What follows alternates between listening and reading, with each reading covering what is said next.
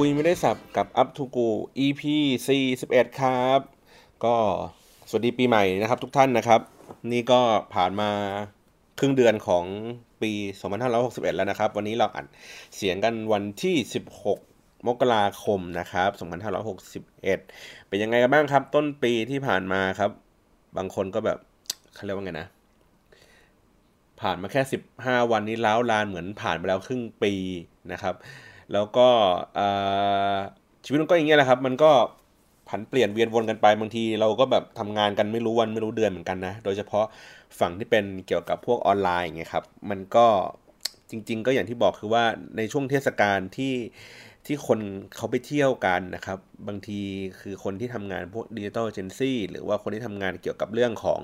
โซเชียลมีเดียต่างๆ เขาก็ไม่รู้สึกว่ามันคือวันหยุดนะครับ มันก็คนก็ยังใช้เวลาอยู่กับโซเชียลมีเดีย อยู่พอสมควรนะครับ จริงๆ มันมีสถิติของเมื่อปีที่แล้วเนี่ยแหละ เขาพูดว่าคนเราจริง ๆ แล้วในวันหยุดเองอะ่ะไม่ได้ทำให้การใช้เวลากับโซเชียลมีเดียน้อยลงนะครับเพอเพออาจจะเพิ่มขึ้นเลยในสามบางช่วงอายุ เพราะว่านึกภาพว่าเวลาเราไปเที่ยวเนี่ยครับเดินทางไปสมมติไปเขาใหญ่อะไรอย่างนี้ก็ได้แล้วรถมันติดหนักๆเลยอะ่ะคนก็ไม่รู้จะทำอะไร มันก็ต้องหยิบมือถือขึ้นมาเล่นโซเชียลมีเดียถูกไหมฮะเออหรือว่าเออเหมือนเราไปต่างจังหวัดไปเยี่ยมที่บ้านอย่างเงี้ยครับ เรามีเวลาอยู่กับครอบครัวจริง ๆ อยู่แค่แป๊บๆเองแหละชั่วโมงสองชั่วโมงที่เหลือเราก็ไปตะเวนกับเพื่อน หรือว่าถ้าเกิดว่าไม่ได้ทำอะไรก็อยู่บ้านดูทีวี ก็เล่น Facebook อะไรอย่างนี้ เพราะฉะนั้นเนี่ยการการใช้เวลากับโซเชียลมีเดียในวันหยุดเองมันก็เยอะเหมือนกันดังนั้นเนี่ยมันก็เลยทำให้กลายเป็นว่า เมื่อวันหยุดมันมี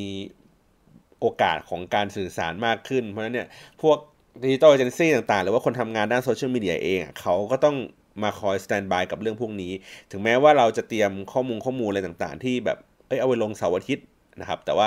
บางครั้งเนื้อหามันมันมันทันต่อเหตุการณ์บางทีเราก็ต้องแบบทำงานได้เลยทันทีนะครับ เพราะฉะนั้นแล้วมันก็เลยบอกว่าเหมือนวันหยุดเหมือนมีวันหยุดแต่ไม่ได้มีวันหยุดจริง ๆนะครับอโอเค ทีนี้ในในจริงจริง ๆ แล้วอยากจะมาคุยกันเรื่องของแบบ เหตุการณ์ปีที่แล้วสรุปเหตุการณ์ปีที่แล้ว หรือว่าแม้กระทั่งจะพูดว่าเทรนด์ของปีนี้คืออะไรนะครับ จริงๆเราก็มีเนาะในในตอนเก่าๆที่ผ่านมาไงครับเราก็มาพูดถึงเรื่องของว่าเอออนาคตของปี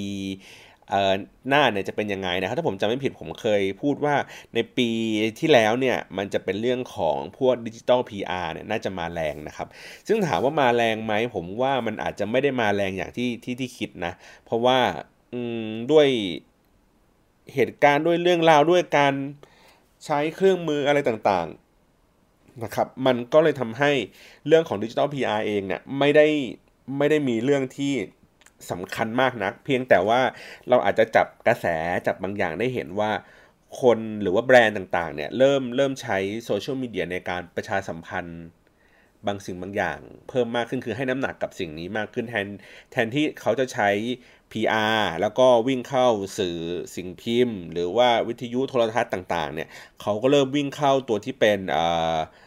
ผู้มีอิทธิพลบนโซเชียลมีเดียนะครับหรือว่าไปตามเพจดัง หรือว่าซื้อแอดหรืออะไรอย่างนี้ต่างๆเนี่ยเริ่มทำพวกนี้มากขึ้นนะครับแต่ว่าอาจจะไม่ได้เป็นเป็นร่ำเป็นสามของแบบทั้งปีเลยก็ตามนะครับแต่ว่าเริ่มมีแนวโน้มที่ใช้หลาย ๆ แบรนด์ก็อย่างเช่น พวกแบรนด์ยักษ์ใหญ่ต่างๆนะครับก็เขาก็เริ่มรู้สึกแล้วล่ะว่า การทำ PR ในลักษณะแบบเดิมมันมีความยากมากขึ้น และในขณะเดียวกันเอง เขาเองก็มีภาพลักษณ์ที่ไม่ดีบนโซเชียลมีเดียอยู่แล้วนะครับ คือยิ่งพูดยิ่งสื่อสารอะไรไปไปเนี่ย คนมันยิ่งแบบมีไบแอสเพิ่มขึ้นอันนี้ผมยกตัวอย่างให้ฟังว่า ขออนุญาตเอ่ยชื่อแบรนด์เลยแล้วกันนะครับ ผมบอกว่าธุรกิจ CP ในเครือ CP นะครับ กับธุรกิจในเครือของช้างเนี่ย สองค่ายนี้มีมีลักษณะธุรกิจคล้าย ๆ กัน คือเป็นแบบธุรกิจผูกขาดก็คือว่าคุมครอบคลุมในหลายๆ ธุรกิจเยอะซื้อกิจการมาเยอะนะครับ ปัญหาของ2แบรนด์นี้คือว่าเวลาเขาสื่อสารภาพลักษณ์องค์กรออกมาเนี่ยมันมีความแตกต่างกันก็คือว่าทุกครั้งเวลามันพูดเอ่อทุกครั้งเวลาแบรนด์พูดเกี่ยวกับเรื่องของ CP นะครับไม่ว่าจะเป็น CP ตัวใหญ่ หรือว่า CP ที่เป็นบริษัทย่อยๆเนี่ย คนก็จะแบบโอ้โหเข้ามาด่าคอมเมนต์ด่านะครับ มองทุกอย่างในแง่ลบไปหมดเลย โอ้ยธุรกิจฟูคาดด่าเรื่องเซเว่นด่าทูมูฟด่าอะไรทุกสิ่งทุกอย่างด่าหมดเลยนะครับแต่ในเดียวกันตัวที่เป็นเบียร์ช้างเนี่ยอ่าหรือว่าตัวที่เป็นช้างเขาเรียกไงนะเรียกบริษัทอะไรเนี่ยของคุณเจริญนี่แหละจำไม่ได้นะครับก็คือมันเป็นเป็นกลุ่มเหมือนกันแต่ว่าเขาก็มีธุรกิจหลาย ๆ เชนถูกไหมหรือว่าเอาแค่ง่ายๆแค่แบบเบียร์ก็ได้ คนก็ไม่รู้สึกว่าแบบ เฮ้ยจะต้องไปด่าธุรกิจในเครือของเขาตลอดเวลาว่าเออไอ้นี่มันอย่างงู้นอย่างนี้ คือคือภาพลักษณ์ของของสองแบรนด์เนี้ยมันมันค่อนข้างที่จะแตกต่างกัน พอเราลงย่อยลงไปอีกทีหนึ่งผมอันนี้ผมเคยวิเคราะห์นะว่าพอเราลงย่อยไปอีกทีพบว่าวิธีการสื่อสารหรือว่าการจัดการในเรื่องของ การทำดิจิตอล PR เนี่ยมันต่างกันครับ ก็คือว่าตัว CP เองอาจจะใช้วิธีการหนึ่ง ตัวช้างเองอาจจะใช้วิธีการหนึ่ง ซึ่งมันได้ผลลัพธ์ที่ต่างกัน มันเลยทำให้กระแสของคนที่มองต่อแบรนด์เนี่ยมันมันก็แตกต่างกันไปว่างานนะครับ แล้วก็ในในปีที่ผ่านมาเองเนี่ย CP ก็พยายามคือรู้ปัญหาเรื่องนี้แล้วก็พยายามจัดการด้วยวิธีการต่างๆ ซึ่งมันก็ในความรู้สึกผมนะมันก็โอเคในในในในเรื่องของ เขาได้ทดลองอะไรใหม่ ๆ เขามีวิธีการอะไรใหม่ ๆนะครับมากขึ้น อันนี้เดี๋ยวผมค่อยมาเล่าให้ฟังแล้วกันนะครับเดี๋ยวขอเก็บข้อมูลก่อน ทีนี้ใน EP นี้นะครับเราจะมาคุยกันเรื่องอะไรจริงๆผมก็ขออนุญาตเก่งเลยไว้เลยแล้วกันว่าอีกประมาณแบบปีนี้ภายในปีนี้นะครับ อาจจะมีแนวโน้มของเรื่องที่กำลังจะเล่าให้ฟัง แล้วก็อีกสักประมัน2ปี 3 ปีเราอาจจะเห็นภาพเหล่านี้ได้ชัดขึ้นนะครับ ในนี้ก็คือเป็นชื่อตอนว่าตัวที่เป็น experience provider นะครับคำนี้ถามว่าเออมันแปลอ่างี้แปลเป็นไทยก่อน แปลเป็นไทยก็คือเขาเรียกไง provider เหรอ provider ก็คือเหมือนแบบ ผู้ส่งมอบอะไรเงี้ยครับ เหมือนแบบเหมือนผู้ส่งมอบประสบการณ์แล้วกันผมผมใช้คำนี้แบบง่าย ๆ ก่อนแล้วกันนะครับ คือคือคำคำนี้มันมันมีที่มาที่ไปนะหมายถึงว่าไม่ได้ไม่ได้ กล่าวอ้างลอยๆขึ้นมานะครับ แต่ว่าคำนี้มันถูกใช้ในในเรื่องของเออเทคโนโลยี หรือว่าพวก Internet of Things ต่างๆนะครับเขาก็พูดถึงเรื่องของการนำประสบการณ์นะครับ ให้คนนะสามารถที่จะมีประสบการณ์ โดยใช้เทคโนโลยี พวกนี้เป็นตัวตัดเขาเรียกไงนะตัดความยากของประสบการณ์เหล่านั้นนะให้สั้นลงนะครับ อย่างเช่นประมาณว่าจากเดิมคือเราจะสื่อสารกันเนี่ย จะคุยกับคนที่อยู่ไกลๆกันเราต้องเขียนจดหมายใช่ไหมแต่ว่าพอเทคโนโลยีมันมีขึ้นมันทำให้การเขียนจดหมายเนี่ยไม่ต้องทำและมันอาจจะเป็นการส่งแบบโทรเลข หรือว่าโทรศัพท์คุยกันเทคโนโลยีมันทำให้ประสบการณ์ของของสิ่งนี้มันเปลี่ยนไปในการสื่อสารนะครับ จากต้องใช้เวลานานๆก็สั้นลงนะฮะ ต่อมาโทรศัพท์ก็เป็นวิดีโอคอลอะไรต่างๆ เหล่านี้นะครับ มันก็จะเป็นเรื่องของตัวที่เทคโนโลยีมันทำให้ประสบการณ์เหล่านี้เขาเปลี่ยนเปลี่ยนแปลงไปเรื่อยๆนะครับ แต่ว่าผมมามองในฝั่งที่เป็นคนทำคอนเทนต์แล้วกันนะครับว่าเอในเรื่องของ experience provider เองเนี่ยมันมันมีอิทธิพลมันมันเปลี่ยนคนได้อย่างไรนะครับ อันนี้อาจจะยกย้อนกลับไปในช่วงของปัจจุบันละกันนะครับ หรือว่าช่วงมาสักปี 2 ปีที่ผ่านมานะครับ เราก็จะเห็นถึงความเฟื่องฟูของอุตสาหกรรมเพจ Facebook นะครับ ก็คือว่าทุกๆ คนก็แบบโอ้ยทำเพจ ไปเจอหน้าใครก็ถามเอ้ยทำเอเจนซี่เหรอเอ่อทำงานเกี่ยวกับโซเชียลมีเดียเหรอเฮ้ยทำไมไม่ทำเพจ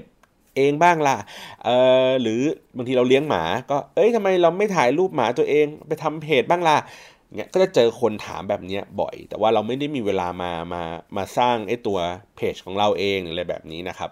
แล้วผมก็ยังรู้สึกว่าผมก็ยังหาคอนเทนต์หรือว่าหาอะไรที่ยังไม่ ไม่ได้มีน้ำหนักมากพอที่จะแบบเอาไปทำเรื่องพวกนี้อย่างจริงจังอะเพราะว่าเราต้องคงต้องใช้เวลาใช้แพชชั่นอะไรต่าง ๆ ในการแบบทำไอ้เพจนี้ไปสักพักหนึ่งนะครับ อย่างเงี้ยก็จะมีคนถามอย่างนี้มาเรื่อยๆ ผมก็แบบอะไม่ได้ทำหรือบางคนก็จะมาปรึกษาว่า เอ๊ะเขาคิดว่าอยากจะทำสิ่งนั้นสิ่งนี้ทำเพจลักษณะแบบนั้นแบบนี้ขึ้นมามันจะเวิร์กไหมนะครับ ผมก็โอเคให้คำปรึกษาไป ทีนี้มันมีอยู่วันหนึ่งครับ เป็นเอ่อเป็นรุ่นน้องผมนะครับที่รู้จักกันเขาก็โทรมาถามผมนี่แหละช่วงประมาณใกล้ๆปีใหม่ช่วงผมมาไปเที่ยวอยู่ เขาก็โทรมาถามผมว่า เอ้ย คือที่แรกผมให้โจทย์เขาไปว่าเขาบอกว่าเขามีนักเพื่อนเป็นนักดนตรีอยู่ แล้วทีเนี้ยเขาก็อยากจะทำเพจขึ้นมาสักเพจนึงจะทำเพจเกี่ยวกับอะไรดีนะครับ ผมก็ให้คำแนะนำตอนแรกนะ บอกว่าเอ่อถ้าเป็นนักดนตรีเนี่ยมันก็มันก็คงมีไม่กี่อย่างที่จะทำนะครับ แต่ว่า อันดับแรกเลยเวลาเราคิดว่าจะทำเพจเนี่ยอยากคิดว่ามันจะได้ตังค์ครับอยากคือให้ให้คิดว่าเราอยากจะนำเสนอเรื่องราวอะไรไปก่อนนะครับ อยากอยากเอาตังค์เป็นตัวตั้งต้นของเรื่องทั้งหมด เพราะว่าพอตังค์มาตั้งต้นปุ๊บมันจะไม่สนุกมันจะทำแล้วมันจะเกรงมันจะแบบเก้ๆกังๆประมาณนี้ครับให้ให้ใช้สิ่งที่เราอยากจะเล่าจริงๆออกมาก่อนเนาะเสร็จปุ๊บโอเค ก็ในระหว่างนั้นเขาก็คงไปคุยกับเพื่อนนะครับ แล้วก็กลับมาอีกทีเขาก็ปรึกษาว่าโอเคเขามีไอเดียประมาณนี้นะครับ ว่า เขาอยากจะแชร์ในเรื่องของว่าเอ๊เหมือนไปรีวิวคอนเสิร์ตต่างๆนะครับว่า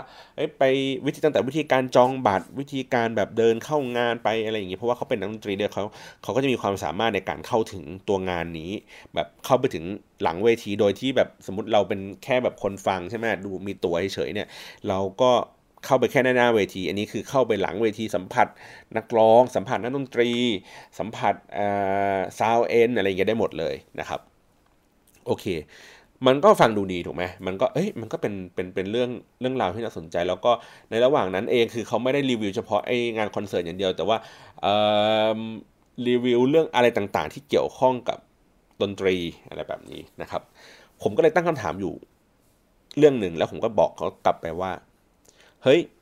การที่เขาเองอะจะมารีวิวคอนเสิร์ตหนึ่งคอนเสิร์ตเนี่ย คือเมื่อผมดูคลิปอันนั้นจบสมมติเป็นคลิปรีวิวนะครับ รีวิวไปคอนเสิร์ตของเลียมกัลลาเกอร์อะไรเงี้ย แล้วผมอยากจะทำตามอย่างเขาบ้างอะ่ะ ผมอยากจะไปในคอนเสิร์ตแบบนั้นบ้าง ผมอยากจะสนุกแบบนั้นบ้างอะ่ะ แต่ผมไม่สามารถที่จะมีโอกาสที่จะไปทำในลักษณะแบบนั้นได้แล้วนะ เพราะว่า เรื่องที่เขากำลังเล่ามาอยู่ ผมไม่สามารถที่จะทำซ้ำได้ คือคอนเสิร์ตมันจัดจบไปแล้วครับ ก็คือว่าผมสมมติผมดูคลิปจนข้างผมแบบเฮ้ยอยากจะไปให้ได้สักวันหนึ่งเนี่ยอยากจะไปสัมผัสประสบการณ์แบบนี้ได้ แต่ผมไม่สามารถที่จะทำตามสิ่งนี้ได้ พอมันทำตามไม่ได้ปุ๊บผมก็รู้สึกว่าโอเค มันอาจจะเป็นแค่ความเชื่อของคนว่าอ๋อเวลาคนนี้พูด มันทำให้เรามีความรู้สึกเชื่อ เพราะฉะนั้นเนี่ยในครั้งต่อไปที่เขาจะพูดหรือว่าเขาจะแนะนำอะไรเนี่ย เราจะฟังเขามากขึ้น เราจะตั้งใจฟังเขามากขึ้นเพื่อให้เราจะไม่พลาดไอ้สิ่งสิ่งนี้ไป เพราะฉะนั้นแล้วเนี่ยมันกลายเป็นว่าเทคนิคหรือว่าวิธีการในการนำเสนอคอนเทนต์แบบแบบที่เขานำเสนอผมมาเมื่อกี้นะครับ มันเป็นวิธีการสร้างทำให้คนเชื่อถือคอนเทนต์นั้นว่ามันมีพลังมากพอ มันมีความน่าสนใจมากพอ มันกลายเป็นวิธีการสร้าง online influencer ครับ แต่ว่าพอถามว่าพอสร้าง online influencer ปุ๊บ คนน่ะเชื่ออะไรใน online influencer ถูกไหม ก็คือเชื่อในเรื่องของรสนิยม การตัดสินใจ การเลือกการอะไรอย่างนี้ต่างๆ แล้วเมื่อเขาเชื่อเสร็จปุ๊บขั้นกว่าของการเชื่อคือเขาได้ทำตามในสิ่งที่online influencer บอกที่เขาบอกว่ามันมีพลัง ที่เขาสามารถชักจูงในสิ่งนั้นสิ่งนี้ได้ พอมันเชื่อเสร็จปุ๊บเขาสามารถที่จะทำตามความเชื่อไอ้อันนั้นได้นะครับพอทำตามได้เสร็จปุ๊บเขาก็ เมื่อทำตามแล้วมันรู้สึกดี มันมีประสบการณ์ที่ใกล้เคียงกับ online influencer คนนั้นบอก เขาก็อยากจะยินดีที่จะบอกมันต่อหรือพูดมันต่อไปอีกทีหนึ่งเพราะฉะนั้นผมเลยมองว่าเฮ้ยใน part แรกอะในการสร้างคนขึ้นมาเนี่ยครับให้เป็น online influencer แล้ว online influencer กำลังสื่อสารกับคนเนี่ยมันจึงเป็น part ของการทำเป็นแค่ content provider เพราะผมเป็น online influencer ผมมีหน้าที่คือส่งมอบตัวที่เป็นคอนเทนต์ให้กับผู้อ่านนะครับแต่ว่า ขั้นเหนือกว่าสิ่งนั้นก็คือ เราสามารถที่จะส่งมอบประสบการณ์อะไรบางอย่าง ให้กับผู้อ่านได้ไหมคือแล้วก็ให้มันมีพลังมากพอจนกระทั่งเขาสามารถที่จะเอาเรื่องที่อ่านเนี้ยไปทำเอง ไปตามรอยหรือไปทำอะไรต่างๆนะครับ ผมก็เลยแบบว่า เอ๊ะคำนี้มันมีเริ่มมีในใจว่า เออ หรือว่ามันเป็น มันไม่ใช่แค่เป็นคอนเทนต์พรอไวเดอร์วะ มันอาจจะเป็น experience provider ผมก็เลยเอาคำนี้เก็บไว้ในใจ แล้วทีนี้ผมก็เลยลองใช้ คำคำนี้ลองไปดูในเนื้อหาต่างๆ ในบริบทอื่น ๆ ว่า เอ๊ถ้าถ้ามันเป็นอย่างนั้นจริง ๆอะมันมันจะสามารถที่จะตอบโจทย์หรือว่าแก้ไขปัญหาเรื่องอะไรบางอย่างที่เกิดขึ้นได้ไหมนะครับ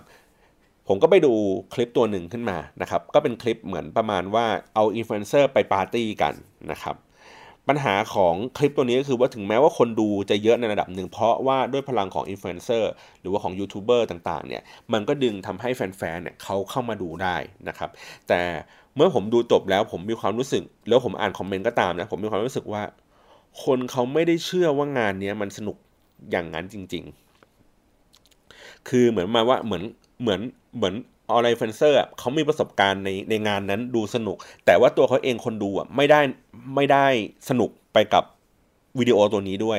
คือถึงแม้ว่าอาจไม่อาจจะสนุกคือ เอ้ยขำเล่นมุกอะไรอย่างงี้กัน แต่ว่าเขาไม่ได้มีประสบการณ์เข้าไปอยู่ในคอนเสิร์ตในแบบนั้น หรือว่างานปาร์ตี้แบบนั้นนะครับ อันนี้ก็เป็นเรื่องหนึ่งถูกไหมหรือตัวที่เป็นสมมติเป็นรายการทีวีนะครับ รายการทีวีเอง ถามว่าคนน่ะมันมีความสนุกในการปั่นแท็ก คือนั่งดูรายการทีวีแล้วก็ติดแฮชแท็กขึ้นมา เพราะเขารู้สึกว่าเขาได้เป็นส่วนหนึ่งกับรายการทีวีนั้น เขาได้มีส่วนร่วมในการเสนอความคิดเห็นหรือว่ามีประเด็นอะไรต่างๆ เพราะฉะนั้นเนี่ยบางคนหรือว่าบางรายการเองเนี่ยเขาก็หยิบเอาไอ้พวกคอนเทนต์พวกเนี้ยเอามาใช้เอามาโชว์ มันก็เลยทำให้ตัวที่เป็น engagement หรือว่าการสร้างให้เกิดพวก community อะไรต่างๆเนี่ยหรือว่าการสร้างทำให้เกิดแฟนพันธ์แท้ของรายการนั้นก็จะเยอะขึ้น คล้ายๆกับ ช่วงที่เป็นเหมือนแบบเรื่องเล่าเช้านี้ที่มีคนส่ง SMS มาข้างล่างนะครับหน้าล่างจอแล้วก็เหมือนให้ให้แบบผู้ประกาศอะเขาอ่าน SMS ข้างล่างอะไรเงี้ยครับเออหรือว่าเป็นรายการวิทยุอะไรให้ส่ง SMS มาแล้วก็อ่านคอมเมนต์อย่างเงี้ยมันทำให้รู้สึกว่าเขาเองอะมีประสบการณ์อยู่ในรายการนั้นด้วย ไม่ใช่เป็นเพียงแค่ผู้ฟังอย่างเดียว มันก็ถ้าเกิด กลับเข้าไปอีก มันก็คือเหมือนหลักการของนิเทศศาสตร์ที่เขาพูดเรื่องของ two way communication อะว่าสื่อสารสองทางอะใช่ไหมแต่ทีเนี้ยพอมันเป็นในเรื่องของโซเชียลมีเดียคนมันชอบพูดว่าสื่อสารสองทางก็คือ ให้คนสามารถที่จะคอมเมนต์ได้ แต่อย่างที่บอกคือว่าพอมันคอมเมนต์อะมันก็คือแค่เหมือนเขาอ่านข้อมูลเนี่ยครับแล้วก็เขามีความคิดเห็นอะไรเกี่ยวกับสิ่งสิ่งนี้ แต่ว่าเขาไม่มีส่วนร่วมในการที่จะกลับไปแก้ตัวคอนเทนต์หรือว่ามีส่วนร่วมในการที่จะไปนำเสนอเป็นอินไซต์อะไรบางอย่างที่ เป็นไอเดียสำคัญในการที่จะเอาไปผลิตเนื้อรายการต่อไปหรืออะไรแบบนี้นะครับ เพราะฉะนั้นพอมันเป็นอย่างเงี้ยคือคือจริงๆ เรื่องของ experiment provider ผมไม่ได้เป็นเรื่องที่คิดใหม่นะมันก็คือเอาทฤษฎีของตัวที่เป็น two way communication นำมาใช้ว่า งั้นเราสร้างให้มันเป็นเขาเรียกไงนะ โดยสมบูรณ์นะครับ ตัวที่เป็น two way communication สื่อสารสองทาง โดยสมบูรณ์จริง ๆ หมายถึงว่า คือเรานำเสนอเนื้อหาอะไรบางอย่างไป แล้วก็ในตัวของคนเนี่ยที่คอมเมนต์ เองเนี่ยมันก็เราก็หยิบไอ้พวกเนี้ยเข้ามาใช้เข้ามาปรับปรุง หรือแม้กระทั่งว่าถ้าเกิดเราไม่เอามาปรับปรุง เราอาจจะสร้างอะไรบางอย่าง เพื่อหรือว่าถ่ายทอดเรื่องราวต่างๆ อย่างเข้มข้นมากขึ้นจนกระทั่งทำให้คนเขารู้สึกว่าเขาอยากจะตามรอยสิ่งนั้นไป เขาอยากจะทำสิ่งสิ่งนั้นบ้างนะครับเอ่อเพจหรือว่าเนื้อหาคอนเทนต์ที่ทำในลักษณะแบบเนี้ยลักษณะที่เป็น experience provider แล้วประสบความสำเร็จนะครับ อย่างเช่นตัวที่เป็นพวกเพจท่องเที่ยว เพจกินอาหารนะครับ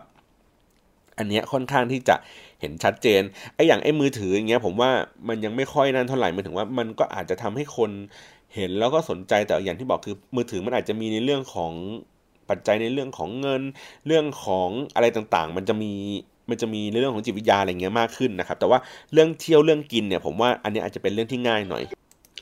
เพราะว่าพวก เรื่องเที่ยวเรื่องกินอย่างเงี้ยครับ มันสามารถที่จะแบบทำซ้ำได้อะมันสามารถที่จะตามรอยได้เนาะอย่างเช่นถ้าไปเที่ยวนะครับ แล้วเราแบบไปเที่ยวป่าเที่ยวอะไรอย่างนี้มา แล้วเราก็ถ่ายรูปพวกนี้มานะครับ มันก็เป็นประสบการณ์ที่เรารู้สึกว่า เอ๊ะ ถ้าเราเห็นเนี่ยเราแบบเอออยากจะไปตามรอยเขาเลยอยากจะถ่ายรูปให้ได้สวยอย่างเขานะครับ หรือว่าไปแล้วไปเจอเรื่องราวต่างๆ หรือว่าไป ในจุดที่มันเป็นอันซีนนะครับมันสามารถที่จะไปตามรอยได้ หรือว่าตัวที่เป็นร้านอาหารเองเฮ้ยร้านนี้สวยเลยจะไปถ่ายรูปสวยๆอย่างเขานะครับหรือว่าอยากจะไปกินอาหารอร่อยอย่างที่เขาว่านะครับเรื่องพวกนี้มันสามารถที่จะอย่างที่บอกอะทำซ้ำมีประสบการณ์ร่วมกันได้ แล้วก็พอยิ่งคนที่เขาไปตามรอยแล้ว มันได้ประสบการณ์หรือว่าได้สิ่งนั้นดีๆ จริง ๆ เขาก็จะยิ่งมีความน่าเชื่อถือกับคนที่เอาประสบการณ์นั้นมาเล่าหรือมาบอกเพิ่มเข้าไปอีกครับ เพราะฉะนั้นมันก็จะมีพลังเสริมกลับไปในในในในคนที่เป็นอินฟลูเอนเซอร์หรืออะไรอย่างนี้ต่างๆนะครับ เหมือนกันนะครับ เพราะฉะนั้นแล้วเนี่ยในตัวของคอนเทนต์เองคือมันอาจจะไม่ใช่แค่เราอะถ่ายทอดแค่บอกว่าเราอยากจะเล่าเรื่องอะไร แต่ว่าเราอาจจะต้องอยากเล่าเรื่องประสบการณ์อะไรอะส่งกลับออกไปให้คนอ่านนะครับ หรือว่าให้คนที่เขาแบบติดตามดูมากขึ้น มันก็อาจจะสอดคล้องกับเรื่องของตัวที่เป็นอ่า Facebook ที่เขาปรับลดลีชนี้ผมพูดหน่อยนิดนึงแล้วกันนะครับ เพราะว่าเรื่องนี้มีคนแบบมาถามอยู่เยอะมากเลยว่า เอ๊ะมันจะมีผลไหมต่อเพจดัง ๆ หรืออะไรแบบเนี้ยผมบอกว่าเอ่อเพจระดับเกรด A อะยังไงมีผลอยู่แล้วครับ และมีผลค่อนข้างที่จะหนักหน่วงมาก ๆ เลยในปีนี้ แต่ว่าเขาก็จะรอดได้เพราะว่าเขาเป็นเพจเกรด A ครับเพจเกรด A หมายถึงว่าเอ่อผมยกง่ายๆอย่างเช่นแบบเป็นพวกอีเจี๊ยบิจ่านะครับเพจเกรด A คือว่าต่อให้ Facebook ทำอะไรใดๆก็ตามครับ ทำจะปรับลดลีชปรับนู่นปรับนี่อะไรอย่างนี้นะครับ ก็ไม่ได้มีผลต่อการตัดสินใจของเอเจนซี่ว่าจะใช้เพจพวกนี้ในการโฆษณาประชาสัมพันธ์ต่างๆนะครับ เพราะว่าอย่างที่บอกคือว่าเขาสะสมชื่อเสียงขึ้นมาในระดับหนึ่งแล้วพอสมควร อารมณ์คล้ายๆ เหมือนเราจ้างนัดเดทยาย่าเงี้ยครับ เออเราจ้างนัดเดทยาย่าถามว่ามันคุ้มค่าไหมเราสมมติเราจ่ายค่าตัวเขาไปสิบล้านเงี้ยแล้วมันส่งผลทำให้แบบเฮ้ยยอดขายถ้าเกิดยอดขายเขาขึ้นเขาเขามีกำไรเขาก็โอเคอยู่แล้ว เพียงแต่ว่าภาพนั้นอาจจะแบบซ้ำณเดชน์ญาญ่านี่ขายของเยอะมาก ซ้ำทุกมันกลายเป็นว่าตัวเขาเองมันมีแต่โฆษณาเต็มไปหมดเลย แต่ถามว่าแบรนด์ happy ไหมแบรนด์ก็ happy เพราะว่าได้ตัวดังมาพูดถึงมาอะไรเงี้ยเขาก็ยอมที่จะจ่ายเงินเพื่อให้คนดังเหล่านี้มัน มันมีในเรื่องของ awareness ต่างๆนะครับ นั่นแหละ เพราะฉะนั้นแล้ว A ไม่มีปัญหาครับต่อให้ Facebook ลดลิชยังไงก็ตาม ต่อให้ performance มันเที่ยยังไงก็ตาม ลูกค้าก็ยังจ่ายเงินจ้างเพจเกรด A อยู่นะครับลองลงมาคือเพจเกรด B นะครับ พวกนี้มีผลอะไรไหมนะครับเพจเกรด B อาจจะมีผลบ้างนะครับ แต่ว่าเขาอยู่ได้ด้วยเพราะ ผลงานเรื่องของ performance ต่างๆ และอย่างที่บอกคือเรื่องของการนำเสนอตัวที่เป็นประสบการณ์มากขึ้น ผมเลยบอกว่าเพจเกตบีเองอะถ้าเกิดคุณอยากจะหนีจากไอ้วงจรของ Facebook เหล่านี้คือคุณก็ต้องใส่ในตัวที่เป็น experience provider มากขึ้นก็คือให้ประสบการณ์อะไรบางอย่างที่ที่ที่มากขึ้นให้กับพวกให้กับพวกลูกเพจนะครับ เพราะว่าเขาก็จะได้แบบมีความรู้สึกว่าเอออยากจะติดตามมากขึ้น แต่ว่า เพจเกรด B เองอะ่ะมันกำลังจะเข้าไปสู่เกรด A แล้ว เพราะฉะนั้นแล้วเนี่ยเขาจะเริ่มที่จะมีลูกค้ามามากขึ้น พอลูกค้ามามากขึ้นปุ๊บเขาก็จะลดความเป็นตัวตัวเองลงนะครับ แล้วก็ใส่ความเป็นลูกค้าหรือว่าใส่ความเป็นขายของมากขึ้น แต่ว่าเกรด A เองเนี่ยมันถูกบล็อกโดยรสนิยมของเจ้าของเพจแล้วครับหมายถึงว่าเจ้าของเพจ จะเอาอันนี้ก็บอกว่าจะเอา ถ้าไม่ชอบอันนี้ก็ไม่ชอบก็ไม่รับเลยนะครับ แต่ว่าเกรด B เองอาจจะไม่ได้มีความสามารถในการที่จะแบบตัดตัดใจลูกค้าขนาดนั้น ตัดว่าเอ้ย อันนี้เราไม่รับอันนี้เรารับนะครับ เพราะฉะนั้นเกรด B เนี่ยเองเนี่ยมันก็อาจจะค่อนข้างที่จะต้อง balance เรื่องของลักษณะคอนเทนต์อะไรอย่างเงี้ยให้ให้ดีให้เหมาะสมนะครับ ส่วนเกรด C เองอะเขาเขาค่อนข้างที่จะ active อยู่แล้วล่ะเพราะว่า มีคนตามน้อยหลักหมื่น หรือว่าแสนต้นๆนะครับ ก็พยายามสร้าง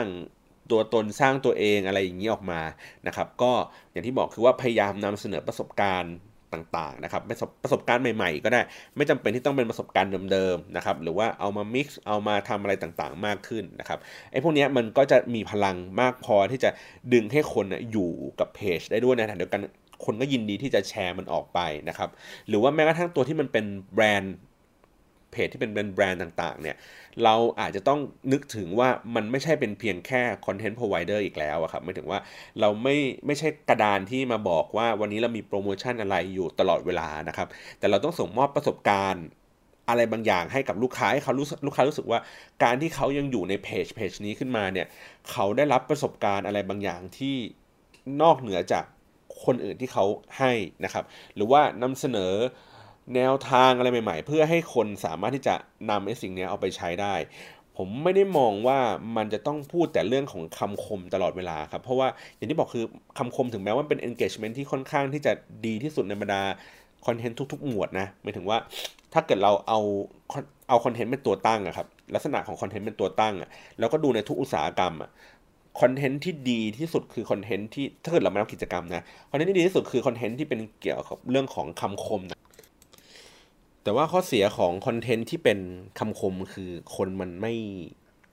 คือเรียกว่าดีคนมันไม่ได้มีประสบการณ์ร่วมกับ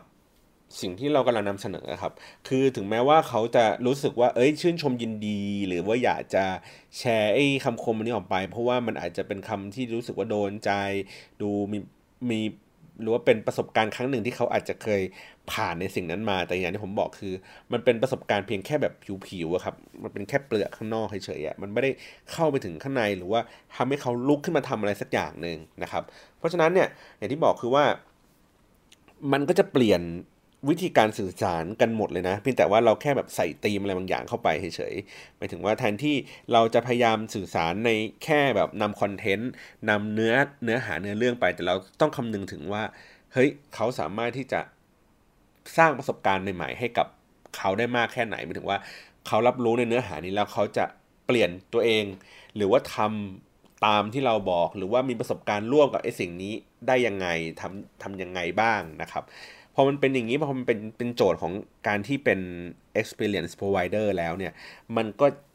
แตกออกไปเป็นในลักษณะของคอนเทนต์ทุกสิ่งทุกอย่างได้หมดเลยนะ ไม่ถึงว่าแม้กระทั่งแคมเปญหรืออะไรต่างๆ เหล่านี้ครับ ที่ที่เรากำลังจะสื่อสารบนโซเชียลมีเดียเนี่ย เมื่อถูกคิดจากกรอบของการเป็นแค่ content provider นะครับ แต่ว่าเป็นเป็นโจทย์ที่เป็น experience provider ปุ๊บ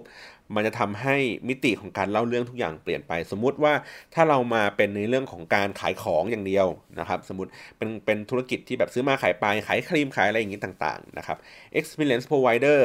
ของ แม่ค้าเอาแม่ค้าขายเสื้อผ้าแล้วกัน แม่ค้าขายเสื้อผ้าถ้าเป็นในยุคเดิมเนี่ย เราจะบอกว่า อ๋อ การที่เราแบบแต่งตัวการทำไลฟ์ถูกป่ะเหมือนแบบแต่งชุดอันนี้ให้เห็นให้ลูกค้าเห็นว่า อ๋อ เป็นแบบนี้แบบนั้นผม อันนี้ผมก็นับว่ามันเป็น experience provider นะ เพราะว่ามันเป็นประสบการณ์ที่มากกว่าการแค่เราเห็นสินค้าแห้งๆ นิ่งๆ เฉยๆ แต่ว่าอันนี้มันคือเราสามารถที่จะใส่เสื้อเหล่านี้แล้วเราก็สามารถออบอกไซส์บอก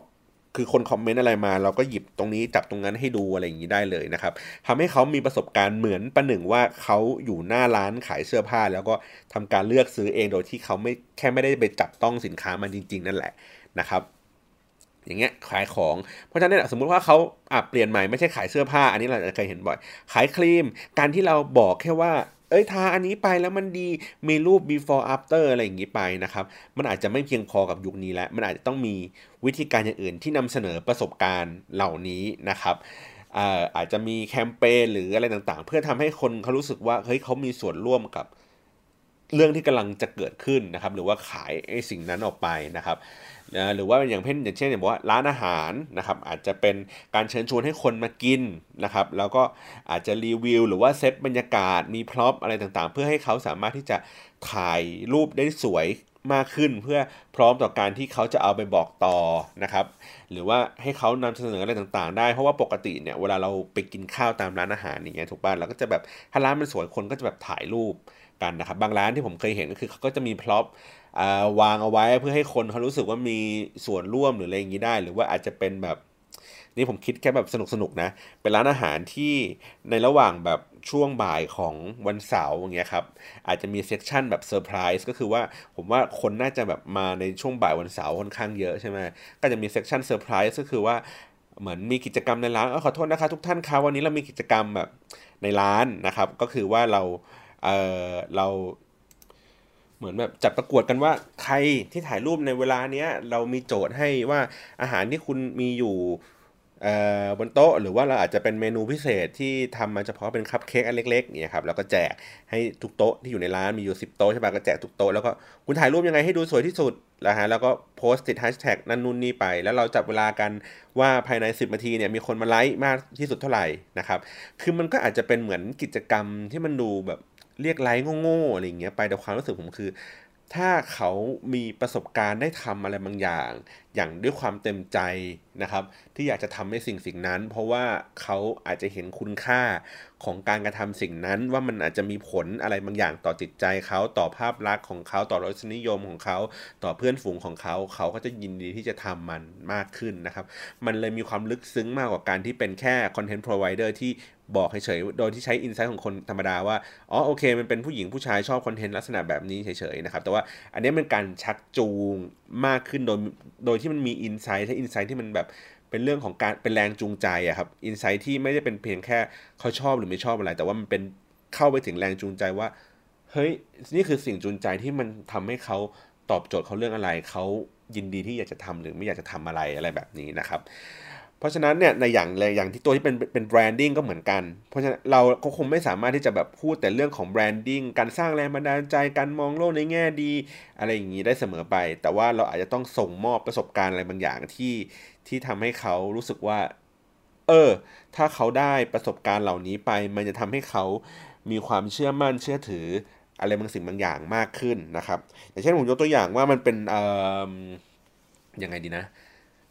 ป็นธนาคารเจ้าหนึ่งแล้วกันครับ ที่ที่เขาพยายามจะทำตัวที่เป็น SME นะครับ ผมเคยนำเสนอลูกค้าไปเนี่ยแหละว่า เออในเมื่อคุณเป็นแบบเกือบเกือบที่หนึ่งในดวงใจของของคนที่ทำธุรกิจ SME นะครับ แล้วก็คุณก็เป็นธนาคาร คุณก็ดูเป็นพี่ใหญ่สุดอะ่ะ เพราะฉะนั้นพอคุณเป็นพี่ใหญ่สุดแล้วเนี่ยทำไมคุณไม่แบบช่วยเหลือน้องๆที่เขาทำพวกธุรกิจ SME ด้วยการที่จะแบบเฮ้ยช่วยโปรโมทหน่อย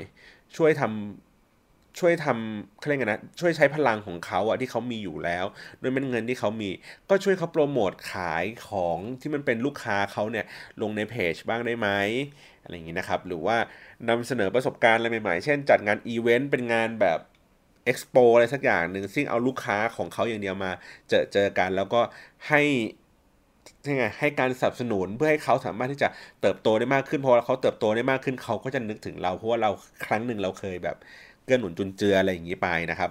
อ่าหรือว่าตัวที่เป็นอะไรเนี่ยผมลืมไปแล้วเนี่ยเมื่อกี้คุยคุยอยู่นะครับก็คือเนี่ยอย่างที่บอกอ๋ออีกอันนึงครับจำได้แล้วมันเป็นตัวที่เป็นตัวเบียร์ครับเบียร์ที่ผมผมยกตัวอย่างแล้วกันอย่างเป็นเป็นเบียร์ Hoegaarden นะครับเบียร์ Hoegaarden เองอะคือเออเหมือนประมาณว่าเขาเขาเป็น เขาเป็นเบียร์ที่แบบกึ่งกึ่งคราฟต์เบียร์นิดนึงถูกไหมแล้วทีเนี้ยคือเวลาเขาไปเผชิญหน้ากับผู้คนในตลาดเนี่ย ผู้คนในตลาดเนี่ยมันก็จะเป็นแบบเบียร์ตัวเจ้าใหญ่ทั้งนั้นเลยครับ มีสิงห์ มีช้าง มี Heineken อย่างเงี้ยครับ แล้วพอเวลาตัวเราเองอะเข้าไปเปรียบเทียบกับกับของเขาอะ กับคู่แข่งอื่นๆ เขาก็รู้สึกว่าตัวเขาเล็กมากเลยครับ performance เขาแบบแบบได้อันดับแบบสี่ห้าคือเป็นตัวเล็กๆอะไรอย่างนี้ไปนะ ตอนนี้ผมทำ report นะ ผมก็เห็นว่า เออเขาเป็นอย่างนี้ไป ทีเนี้ย อย่างที่บอกคือเม็ดเงินเราอาจจะไม่ได้เท่าเขา เราอาจจะแบบไม่ได้มีอะไรที่มันแบบ support ทุกสิ่งทุกอย่างเพื่อให้เราไปแข่งกับเขาได้ หรือต่อให้เรามีจริง ๆ เราก็ต้องใช้แรงที่มากกว่าใช้พลังเงินที่มากกว่าเขา เพราะว่าเขาติดลมบนไปแล้วเขามีคนรู้จักเต็มไปหมดแล้วนะครับ ผมก็เลยบอกว่าเอองั้นเราทำไมเราเราไม่ลองเปลี่ยนวิธีการ อันนี้ผมคุยกับเพื่อนนะผมว่าทำไมเราไม่ลองเปลี่ยนวิธีการกันบ้างวะว่าเฮ้ยในความเป็นจริงแล้วอะเบียร์ Hoegaarden เนี่ย มันเป็นที่หนึ่งในใจของคนที่กินคราฟต์เบียร์นะเว้ยหรือว่าคนที่กิน wheat beer นะเว้ยคนที่พยายามหาเบียร์ทางเลือก เช่นสมมติว่าเราเวลาเราไปร้านคราฟต์เบียร์ต่างๆเนี่ยครับแล้วก็เวลาคนไปถามว่า แบบพนักงานเชียร์อย่างเงี้ยเขาก็เชียร์ถามว่าเอออยากจะกินเบียร์ประมาณไหนประเภทไหนอะไรเงี้ยก็จะมีผมก็เคยได้ยินผมนั่งนั่งอยู่ในร้านคนก็จะพูดว่าเอาแบบอารมณ์เหมือนประมาณ Hoegaarden นะคะอะไรแบบเนี้ยนะครับแสดงว่า แบรนด์เนี้ยมันอยู่ในใจของคนในระดับหนึ่งเลยนะ ในการที่แบบว่าเขาอยากจะกินรสชาติแบบเนี้ยเพราะฉะนั้นเนี่ยเขาถึง refer มาได้ว่า